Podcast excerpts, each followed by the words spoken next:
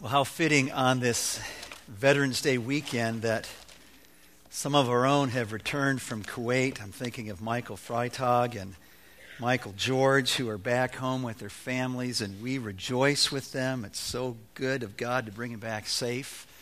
And I know that Nathan Dewey, yeah, we can do that.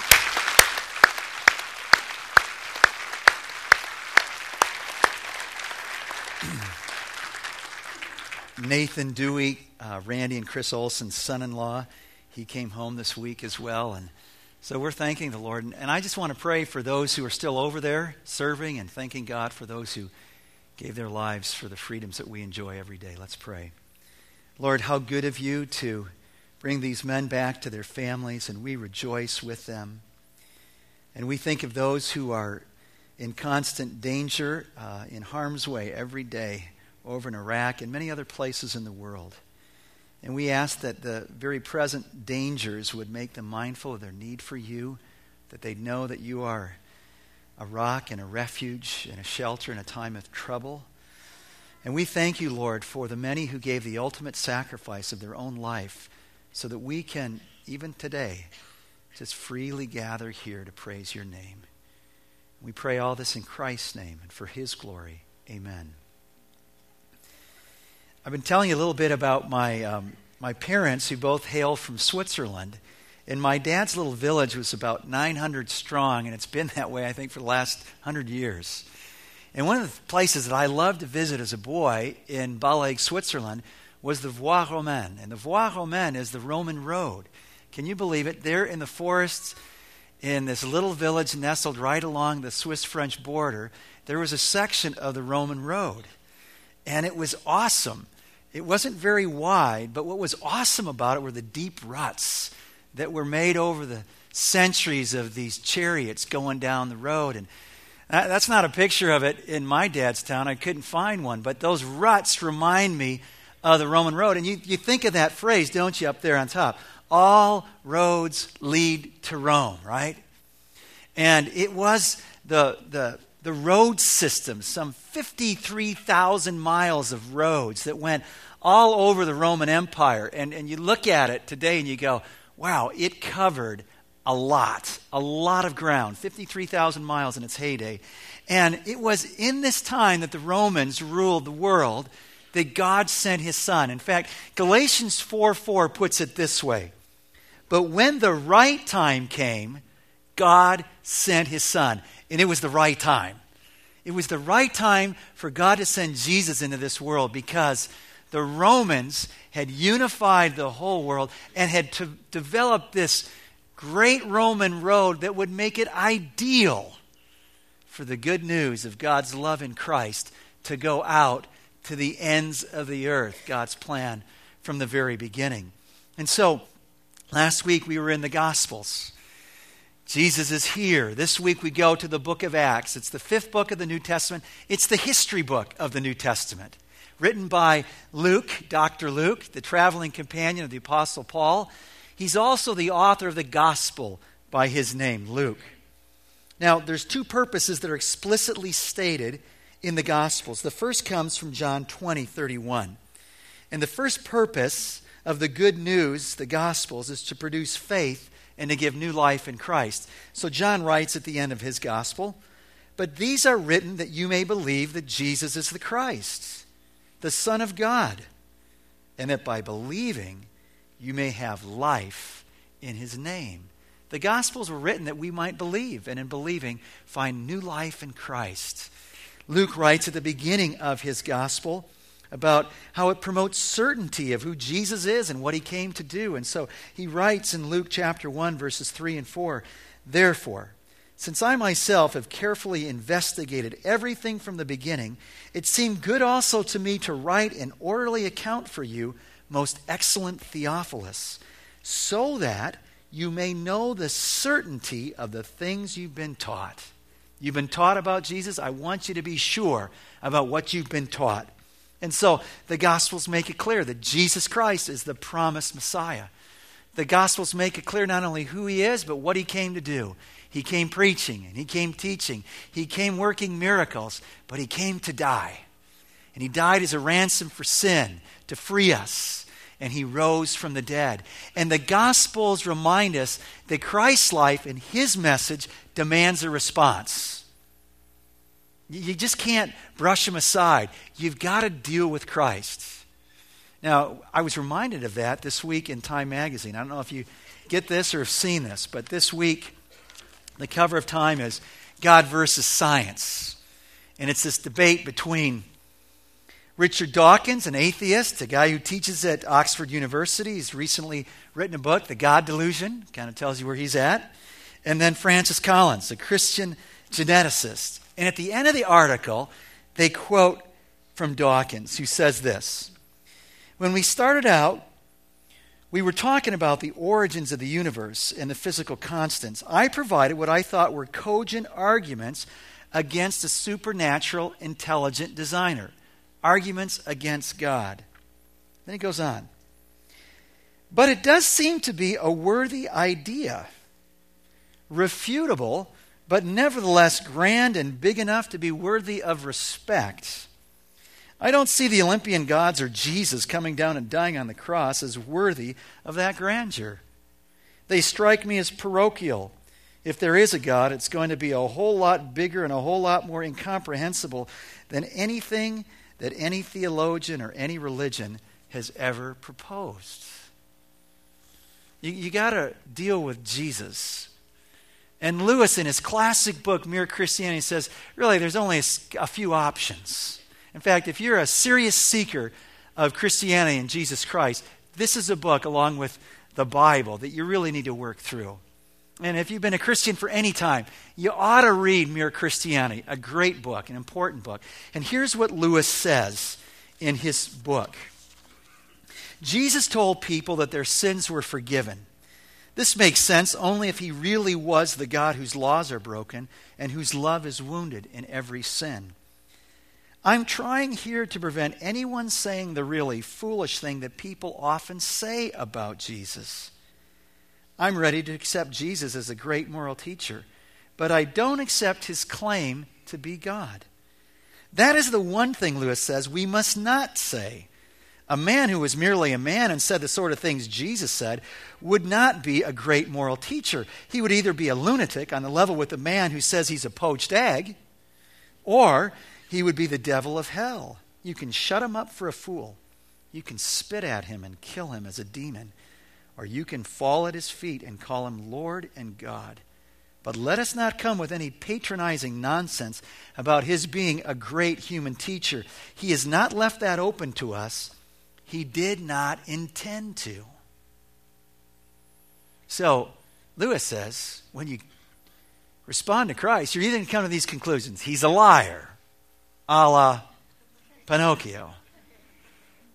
He is a lunatic a la the man who takes himself, in our case, as two poached eggs. Or you do what his followers did you fall at his feet and you call him Lord. And it was such a grand Lord that they had in Jesus Christ, the one who let them put their fingers through the nail prints on his hands, the sword wound in his side the nail pierced feet. It was such a grand master and grand Lord that they served that they were willing to give up their lives for him and take the word of Jesus Christ to the ends of the earth. The religious leaders said he's a hoax. It's a lie, this Jesus rising from the dead. And these men went out at the risk and the giving of their own lives saying, He's alive, He's a risen Savior. And so from, so from the point when Matthew records Peter's great confession in chapter 16, verse 18, and Peter says to Jesus' question, Who do you say I am?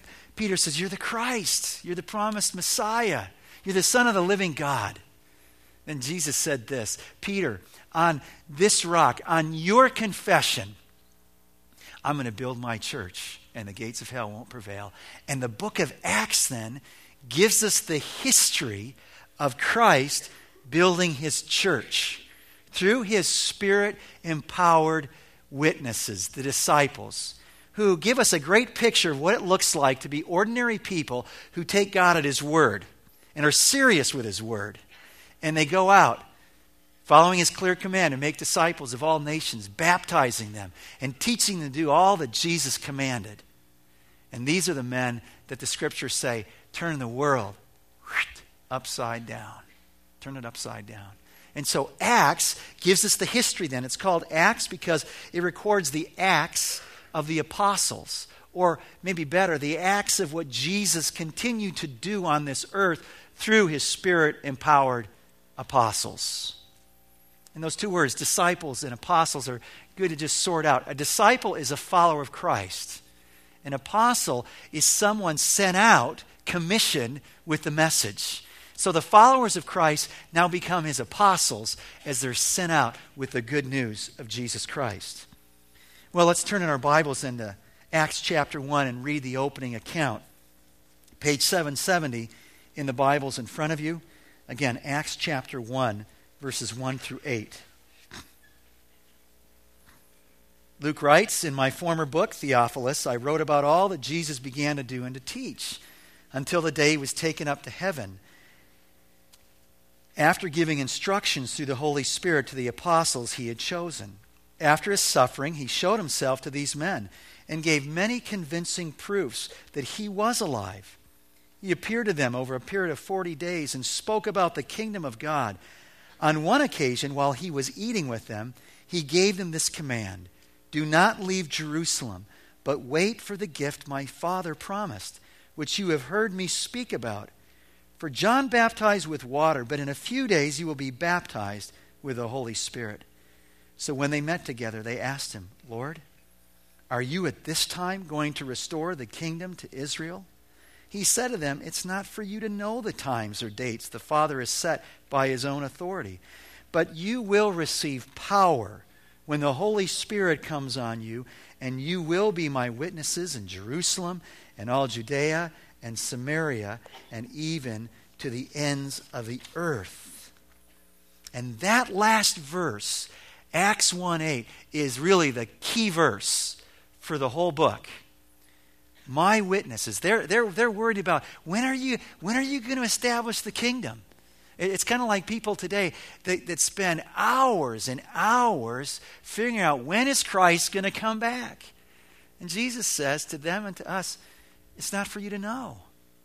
It's not for you to know, but here's what you do need to know what you're to be about until that day happens. You're to be my witnesses. So, this key verse becomes the verse that, in a sense, unfolds the whole book of Acts. It gives us the outline of Acts. So, in Acts 1 8, we have Jerusalem, Judea, Samaria, and the ends of the earth. That's where these spirit empowered witnesses are to go. So, it begins in Jerusalem, Acts chapters 1 through 7, focusing on Jerusalem.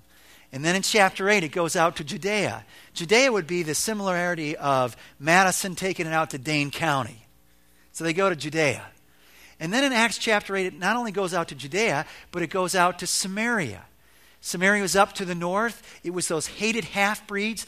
This was as much a, um, it wasn't so much a geographical issue as it was these are the hated half breeds. They're brothers and sisters that intermarried with the Assyrians and all the other people that inhabited that place. They were so hated that when people were traveling north, they traveled around Samaria.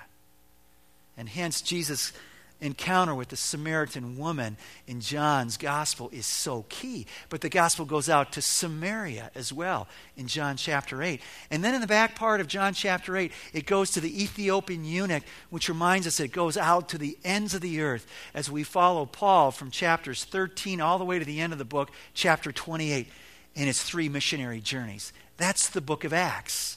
Chapter 1, verse 8 gives us its structure.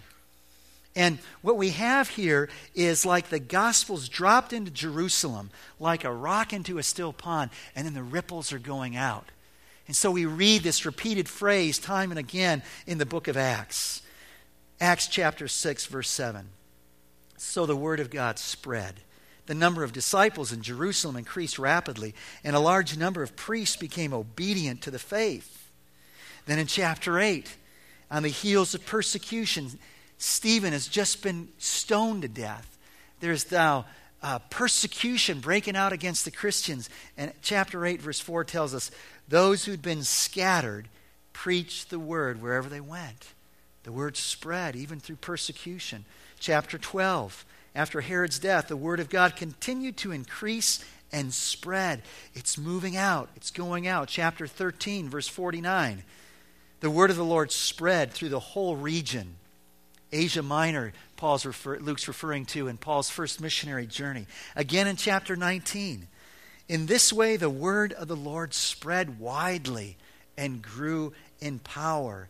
And then finally, at the end of the book, Paul says, Therefore, I want you to know in chapter 28 that God's salvation has been sent to the Gentiles. It's spread out. He's in Rome now, to Rome and the Gentiles, and they will listen. And so they're giving testimony to Jesus Christ, his life and his death and his resurrection. And the word's going out, and it's going out, and it's going out. The book opens up in Jerusalem, and it ends a couple thousand miles away in Rome. And it didn't just get there because there was a great Roman road. It got there because Jesus commissioned his followers with the command to go and make disciples. He gave them his spirit. And in the power of the Spirit, with great boldness in the face of a lot of terrifying opposition, they went and they proclaimed the gospel. And we're part of the story. We're part of that story. So, what happens? In chapter 1, they replace Judas. And what are they looking for? They're looking for someone who'd been with Jesus from the beginning and someone who was an eyewitness of the resurrection. So enter Mattathias. So they've got the full contingent. They're waiting there in the upper room for the promised Spirit, this Spirit that ties back into the new covenant promise. God saying, I'm going to give you a new heart. So we read this in Ezekiel chapter 36, verse 26. I'll give you a new heart, and there it is, and put a new spirit in you. I'll remove from you your heart of stone, and I will give you a heart of flesh. And so look over chapter 2 then, and we see the great account of the giving of Christ's Spirit to the followers of Jesus. When the day of Pentecost came, they were all together in one place. Suddenly, a sound like the blowing of a violent wind came from heaven and filled the whole house where they were sitting. They saw what seemed to be tongues of fire that separated and came to rest on each of them. All of them were filled with the Holy Spirit and began to speak in other tongues as the Spirit enabled them. Now they were staying in Jerusalem. Now there were staying in Jerusalem God fearing Jews from every nation under heaven. When they heard this sound, a crowd came together in bewilderment because each one heard them speaking in his own language. Utterly amazed, they asked, Are not all these men who are speaking Galileans? Then how is it that each of us hears them in his own native language? Parthians, Medes, and Elamites, residents of Mesopotamia, Judea, Cappadocia, Pontus and Asia, Phrygia and Pamphylia, Egypt and the parts of Libya near Cyrene, visitors from Rome, both Jews and converts to Judaism, Cretans and Arabs, we hear them declaring the wonders of God in our own tongues. Amazed and perplexed, they asked one another, What does this mean?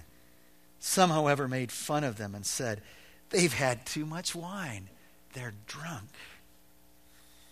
Well, here you have it the giving of the Spirit and now these spirit filled messengers like Peter stand up, and from this point on in the book of Acts, they just start speaking the truth.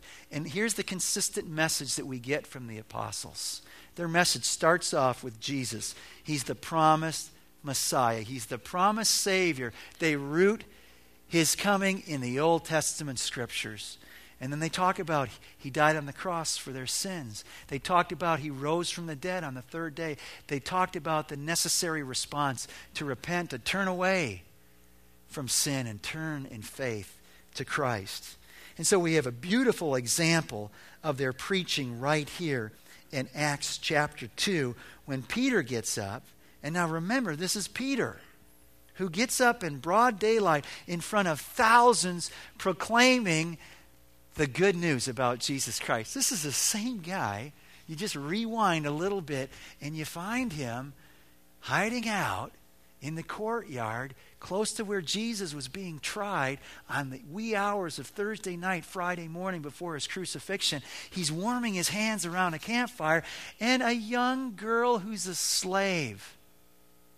She's nobody in society, and she says, You're, you're one of his followers, aren't you? And he denies him. He swears that he knows nothing about Jesus. It's the same guy in Acts chapter 2 who now has been restored by Jesus. He's been empowered and filled by the Spirit. And this guy is ready to preach, and preach he does. And he says, Hey, we're not drunk. What's going on here today is what Joel the prophet prophesied back in the Old Testament. Joel chapter 2, when God said, I'm going to pour out my spirit, and your sons and your daughters are going to prophesy. That's what's happening here. These guys aren't drunk. And he goes on to share the gospel. And when you get to the end of his message, you see these key components that we just saw. Look at verse 36 of chapter 2. Therefore, let all Israel be assured of this, Peter says. God has made this Jesus, whom you crucified, both Lord and Christ. And when the people heard this, they were cut to the heart and said to Peter and the other apostles, Brothers, what shall we do? And Peter replied, Repent and be baptized, every one of you, in the name of Jesus Christ, for the forgiveness of your sins, and you will receive the gift of the Holy Spirit. The promise is for you and your children, for all who are far off, for all whom the Lord our God will call. With many other words, he warned them, and he pleaded with them Save yourselves from this corrupt generation. Those who accepted his message were baptized, and about 3,000 were added to their number that day. That's amazing. They hear the message.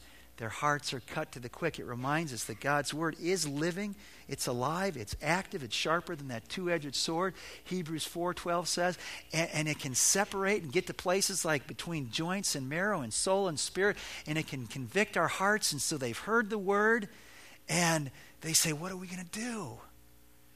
And they take Peter's advice and they turn from their old lives and they turn to Christ in faith and they're baptized and 3,000 people believe.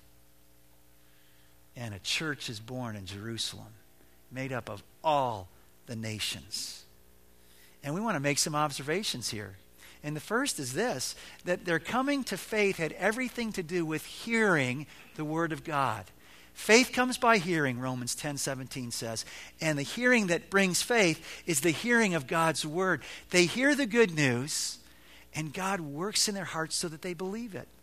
So, one of the things that's going to happen more and more in this place is people are going to be exposed to hearing God's word, and they're going to say, like they've been saying here, I get it. I, I, I get it now. I'm believing it. That's what happens when people hear God's word. God's Spirit is always working in connection with His word. We make that observation. The second observation is this you can't separate faith and repentance. You can't separate those two. So when someone places their faith in Christ, they're no longer trusting in the things they used to trust in. Or when someone turns away from their old way of life, they're turning to something. And in the Gospels, it's turning to Christ. And so faith and repentance are the two sides of the same coin as one responds to the gospel. Third, and important here, baptism follows on the heels of their belief. And that's normative in the New Testament. If I said, How many of you are followers of Christ? A lot of us would raise our hands this morning. And if I said, and how many of you have been baptized? A lot of us would go, whoops, not yet. In the New Testament, what was normative was when you profess faith in Christ, you were baptized. So in Acts chapter 8, classic case, you've got the Ethiopian eunuch. He's reading Isaiah's scroll, he doesn't get it. So God sends him a preacher so he'll get it. And Philip sits down in the chariot with him and he explains to him the way, and he believes. And now they're tooling down the road in the chariot, and the Ethiopia, Ethiopian eunuch sees a pond, and he says, Hey, Philip, What prevents me from being baptized? Well, Philip didn't say, Well, friend, you know, the deal about baptism is we want to see if this thing, your profession of faith, is really, if it's really stuck. So you got to wait like three years. The other thing is we want to know if you can really spell the word in the Greek. So if you can spell baptizo, you know, maybe I'll do that. I mean, we, we want to make sure you get some knowledge here. He didn't say that at all. He says, Nothing prevents you. And he goes down and he baptizes him. So if you haven't been baptized and you're a follower of Jesus Christ, the clear teaching in Scripture, a command of our Lord is you should be baptized. And so it's not too late to join those who are going to be baptized a week from Wednesday night, Thanksgiving Eve. I encourage you to talk to me afterwards, to call the office first thing tomorrow morning, get your name back at the information table. We want to give you an opportunity to be baptized. And what is baptism? It's not that which saves you. It's that which points to what God has already done. It's the external sign of the internal reality that Jesus Christ really has died for your sins. He's washed you clean, and you're identifying with his life and death and resurrection. It's the external sign of the internal reality. And what's clear in the New Testament is baptism follows immediately upon professions of faith. Fourth, this is really important here. The Holy Spirit is given when people repent and believe. There's two accounts in chapter 2 of the giving of the Holy Spirit. First, to his followers who are waiting, they don't have it yet. And then to the 3,000 after the Spirit has come. What is normative is not the first group who are followers of Christ and have to wait a period of time until, oh, I got it now. What's normative is now that the Spirit has come, has broken into human history in Acts chapter 2, what's normative is the 3,000 who, when they believe, are given the Holy Spirit. Now, to be sure, you start reading through the book of Acts, and you're going to find a couple exceptions. In chapter 8, there's an exception when the Samaritans believe and they don't receive the Holy Spirit. Well, it makes sense to us why it might be a good idea for some of the envoys, the religious leaders of the church, the apostles, to come up to Samaria and, and to be able to verify that indeed these people have not only professed faith in Christ, but as they get there, they receive the Holy Spirit. Because in their minds, the notion of these half breeds being part of God's kingdom was just wild. So there's some exceptions like the Samaritans in chapter 8, like Saul in chapter 9, and like the people in Ephesus in chapter 19. But what you have consistently in scripture is the teaching that Paul explicitly states in Ephesians 1:13. And he says this, "And you were also included in Christ when you heard the word of truth, the gospel of your salvation." Now listen, having believed this gospel, you were marked in him with a seal the promised Holy Spirit. When you believe, Paul says, you're marked, you're identified with the Spirit of God in your own heart. It comes concurrent with faith in Christ. But the scriptures go on and tell us we need to keep on constantly being filled with the Spirit. Ephesians 5:18. But we note when the Spirit is given. And finally we note that forgiveness comes to those who turn to God. And if you're a person who is racked with guilt, you don't know what to do with your guilt, this is the good news of the gospel. That when you turn and trust that Jesus died for your sins and all that you're feeling guilty about, you can know peace and you can have forgiveness. And these observations are all pointing to important New Testament patterns that need to continually guide how we do church here in Madison how we do church here at Door Creek. So, first of all, we note the pattern is the gospel spread, the gospel's planted by these spirit empowered witnesses. That's us. And as the gospel goes out, people respond. They'll repent and they'll believe and they'll be baptized. And as people come together in the New Testament and the book of Acts, you see that these, ga- these Christians are now gathered together in what's called these churches these gatherings of God's people, people who've been called out by God's grace, and they worship together, and they serve each other, and they go out in witness to the world. And so the gospel spreads through their witness, and the result is the cycle begins again. And the promise made back to Abraham in Genesis 12 is being fulfilled. You remember in Star Wars when they get to hyperspace and it goes boosh, just like that? Well, the book of Acts is boosh, just like that, with the promise that God made to Abraham Abraham, I'm going to bless you, and through you, all the families of the earth are going to be blessed through you. And there's these little exceptions here and there, like Rahab the prophet, the prostitute who lived back in Jericho, and there was Ruth the Moabitess. Little exceptions here and there, but then all of a sudden, Acts chapter two, and moving forward, wow, hyperspace, the gospel goes out. And this is the connection of this book in the whole story of the Bible. It gives us the story of God's blessings literally going to all the families of the world. All right, so what do we say as we kind of bring this home? The first thing I'd say is there's some of us here that are really bored with the Christian life. I mean, we are just bored. And I'd say, read through the book of Acts. It'll, it'll probably take you about two and a half, three hours this week. I, I challenge you to give up, give up an evening and read the book of Acts and ask yourself do any of these people look like they're bored?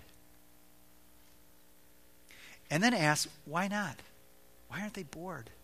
Why am I so bored in my Christian experience? Here's another thing we ought to do when we come to the book of Acts as we ought to praise God. We ought to thank him that there's been a succession of faithful witnesses from the apostles, Peter and Paul and the others, who started getting the word out. And they didn't have the Jonah complex that said, hey, man, we're Jews. We're part of God's chosen people, and nobody else ought to get in on this good stuff. We're keeping it to ourselves. So grateful that they went out and crossed all the boundaries that they did at the risk and even giving up their own lives and that the succession continued to the very person who introduced you to Jesus Christ. It all connects back to these faithful witnesses. We praise God for them. And the other thing we need to do when we come to the book of Acts is say, wow, we got to get on with it. And Christ hasn't come back yet. The Great Commission's still in effect. We need to spread the word.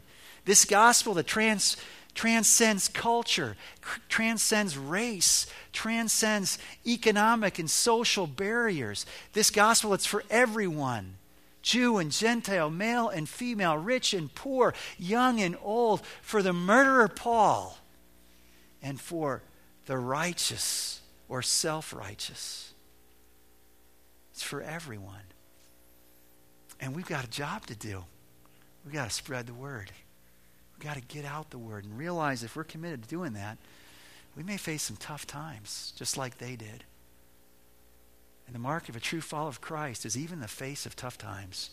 We're faithful with the deposit that we've been given. Spread the word. And finally, what you notice in the book of Acts is they were radically devoted to the church of Jesus Christ. In fact, it's that very word that's used in Acts chapter 2, verse 42. They devoted themselves, and I want you to note what they devoted themselves to. They devoted themselves to the apostles' teaching, to the Word of God. Most of the apostles' teaching has been recorded to us, for us. They devoted themselves to the teaching, to the fellowship, to the breaking of bread, and to prayer. Everyone was filled with awe, and many wonders and miraculous signs were done by the apostles. All the believers were together, and they had everything in common selling their possessions and goods, they gave to anyone as he had need. Every day they continued to meet together in the temple courts. They broke bread in their homes and ate together with glad and sincere hearts, praising God, enjoying the favor of all the people. And the Lord added to their number daily those who were being saved. So we note the four things they were devoted to the Word of God, the apostles' teaching, they were devoted to fellowship. And let me suggest it went far beyond coffee and Krispy Kremes. It was such a radical fellowship that they knew each other's needs in such a way that there was no need that wasn't met. And they were radical enough to even sell their own property to help take care of their brothers and sisters in Christ. And it was that community and that unity within community that brought about the favor of all people and they became the salt and light that God has called us to be for Christ. And that was part of how the message went out, not just in word, but in their deeds and their love for each other. They were radically devoted to each other. They were radically devoted to remembering Christ's death on the cross as they broke the bread. But their fellowship went house to house. They broke the bread, sharing meals all the time. I don't know if you've thought about this, but the table is one of the places where Jesus was constantly doing ministry. The table was one of the places where the early church was constantly gathering around, sharing meals, remembering Christ's death, laughing together, learning together, in community together. When we share the word, we share it in community together. And they were devoted to prayer. And when I think of those four things they were devoted to, it begs the question Mark, what are you devoted to? Friend, what are you devoted to? These are the things that Christ's followers are to be devoted to. These are the marks of the church. And this is my prayer for Door Creek Church that we would be such a church that loves God's Word and builds and centers our lives around God's Word. Want to know, Lord, what, what, what does it mean today in my life, in my family, in my job, in this community? That, that we would be known as a church that loves each other. That, and if the only exposure you have to this church is right here in this hour, you're missing out. And we're missing out. That's not church. Church is not about being a spectator, it's about being a participant with each other in each other's lives. So if you're not in a place of service and you're not in a place of community in a small group, you need to find that. We want to help you find that. I want this to be a place where people knock on our door and say, Look, I don't know God, but I think you do. And will you talk to him for me? Pray for me. That they would know that Door Creek is a praying church.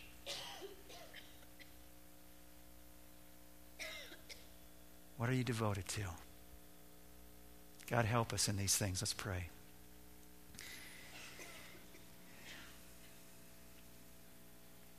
Our Heavenly Father, your devotion to us is seen in your Son's death on the cross. Your devotion to us is seen in the gift of your Spirit. And now we would devote ourselves afresh again to you and your purposes.